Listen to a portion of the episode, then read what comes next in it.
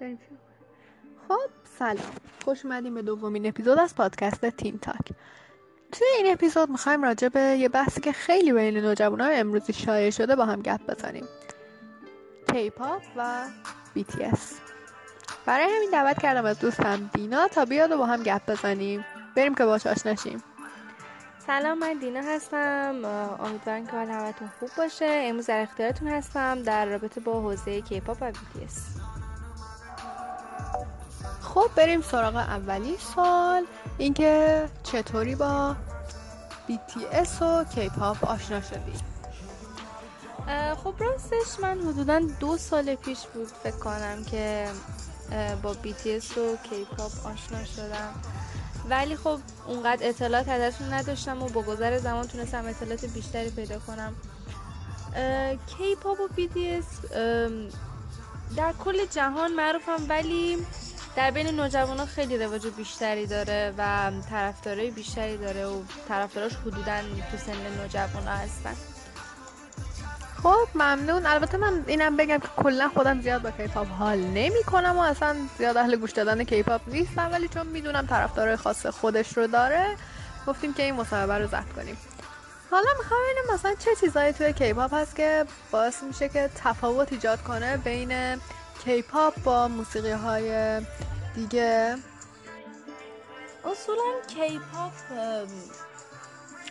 یه موسیقیه که خیلی حالت هیجانی بیشتری داره و رقصایی که با اون آهنگ انجام میدن خیلی رقصایی که حرکاتش خیلی پر جنب و جوش و انرژی هست جالب بود. خب ممنون. حالا می‌خوام ببینم چی باعث شد که تو از BTS خوشت یعنی اینکه فکر می‌کنی چه چیزی باعث میشه که نوجوانایی که تو ایران هستن بیشتر با BTS آشنا بشن یا بیشتر از BTS و کلا کیپاپ خوششون بیاد؟ راستیتش من راجع به بقیه نوجوانای ایران ایده خاصی ندارم. ولی در مورد خودم چرا؟ من اصولا وقتی دوستام طرفدار کیپاپ و BTS بودن خب من اونقدر خوشم نمیومد اصلا خوشم نمیومد ولی بعد یه مدت که خیلی عاقلانه بهش نگاه کردم دیدم واقعا قابل درکه و اینکه خیلی تو انگشتون و حرکاتاشون انرژی هست که می‌تونن به تو کمک کنن تا اینکه روزتو خیلی بهتر شروع کنی و زندگی خیلی شادتری داشته باشی. اینجوری بود که تونستم الان خب مرسی.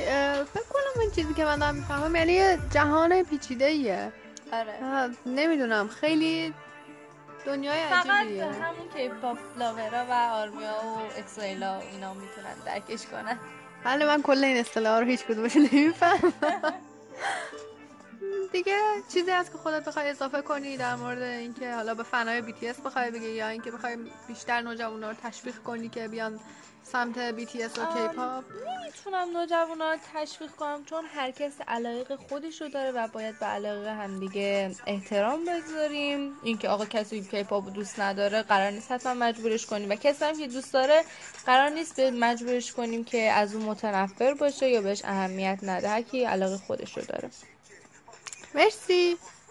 خب فکر کنم جالب میشه که در کنار کیپاپ در مورد فیلم های کره هم با هم بحث کنیم. ولی قبلش می‌خوام یه سوالی ازت بپرسم. الان کلا چند تا گروه هستن که توی سراسر جهان خیلی معروفن. اگه میشه اسمشو به همون بگی. تا اونجایی که من می‌دونم بیتیس و پلک که خیلی معروفن. بعد اونا میشه گفت اکسو و گات 7 و تی و اینا هم هستن. ممنون. خب پس بریم سراغ بحث بعدیمون که فیلم های کره کلا توی چه سبکی هستن بیشتر فیلماشون چه نظری در موردشون داری؟ چون می‌دونم خیلی طرفدارشون هستی. بیشتر دراماش درامایی هستن که رومانتیکه ولی یه سری از فیلماش هم هستن که معمایی یا کمدی یا اکشنن. و یک بار من یه دونه فیلم دیده بودم از اعضای اکسو که اسم فیلمش هم همسایه بغلی اکسو بود که خود اعضا داخل اون فیلم بازی کردن. با اینکه مینی سریال بود ولی خیلی باحال بود. احساس می‌کنم که توی فیلم های کره که الان خیلی طرفدار دارن یه سبک هست به نام حالا اسمشو دقیق نمی‌دونم ولی اینکه یه چیزی بین رومانتیک و کمدی هستش درسته؟ بله. چون میگم خیلی پرطرفدار شده که در این حال که رومانتیکه کمدی هم هست. حالا هست چند تا فیلم هایی که بخوای یکم در موردشون توضیح بدی فیلم های مورد علاقه خودت باشن بخوای معرفی کنی؟ یکی از فیلم هایی که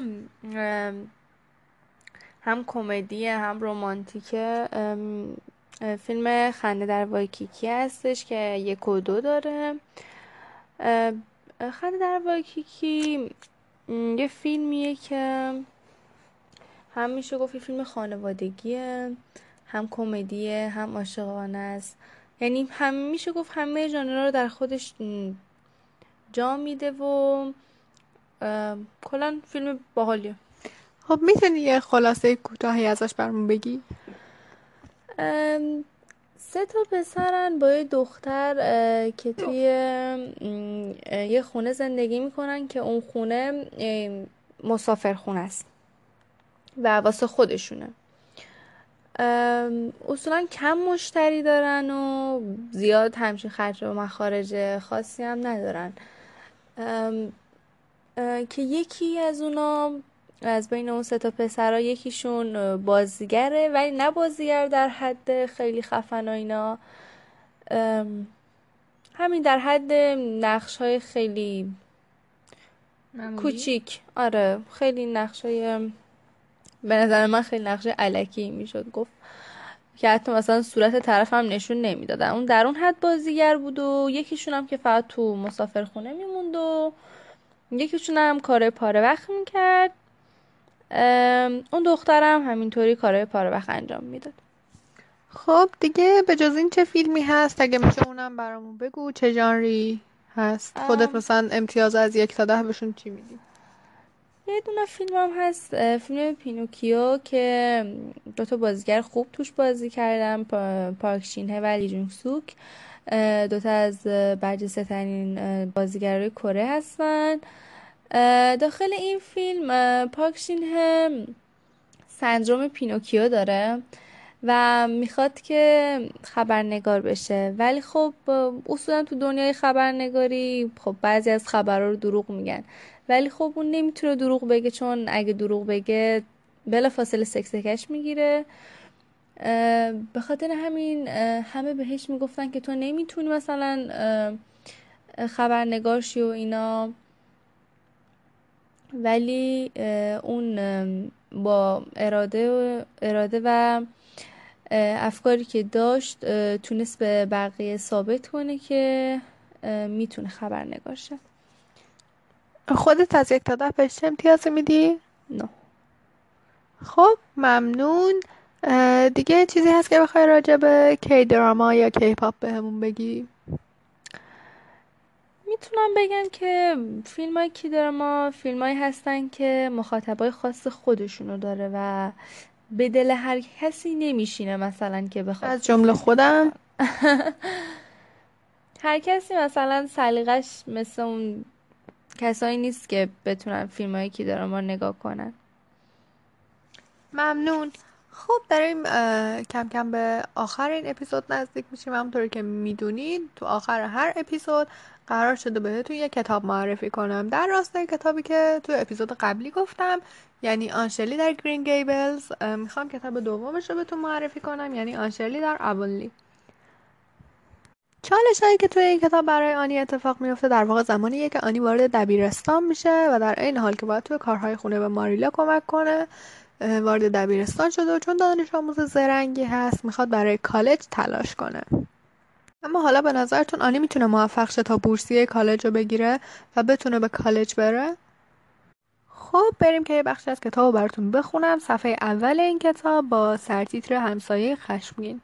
در یکی از بعد از ماه ماه اوت دختر شانزده و نیم ساله قد بلند و باریک اندام با چشمهای خاکستری نگاهی جدی و موهایی که به قول دوستانش قهوه‌ای رنگ شده بود روی سنگ صاف جلوی خانه ای روستایی در جزیره پرینس ادوارد نشسته بود.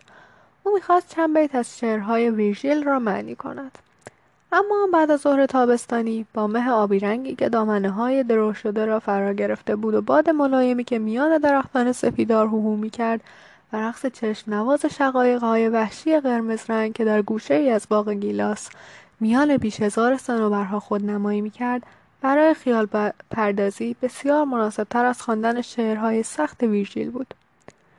کتاب کم کم لیز خورد و روی زمین افتاد. آنی در حالی که چانهاش رو به دستهای قلاب شدهاش تکیه داده بود به ابرهای پنبهای شکلی که بر فراز خانه آقای جی ای هریسون گرد آمده بود چشم دوخت و کیلومترها از دنیایی که در آن یک معلم مدرسه می توانست گوشه از سرنوشت زمامداران آینده را شکل دهد و قلب و مغز نقصهای جوان جوان آنها را با هدفهای بلند پروازانه آشنا سازد فاصله گرفت. البته واقعیت این بود که در مدرسه اوانلی امکانات زیاد و امیدوار کننده ای وجود نداشت و آنی تا مجبور نمی‌شد به این موضوع فکر نمی‌کرد.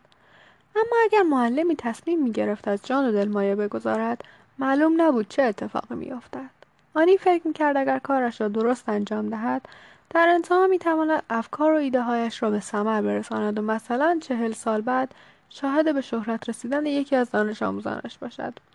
البته اینکه آن دانش آموز در چه زمینه ای ممکن بود به شهرت برسد هنوز هم در حاله از ابهام بود.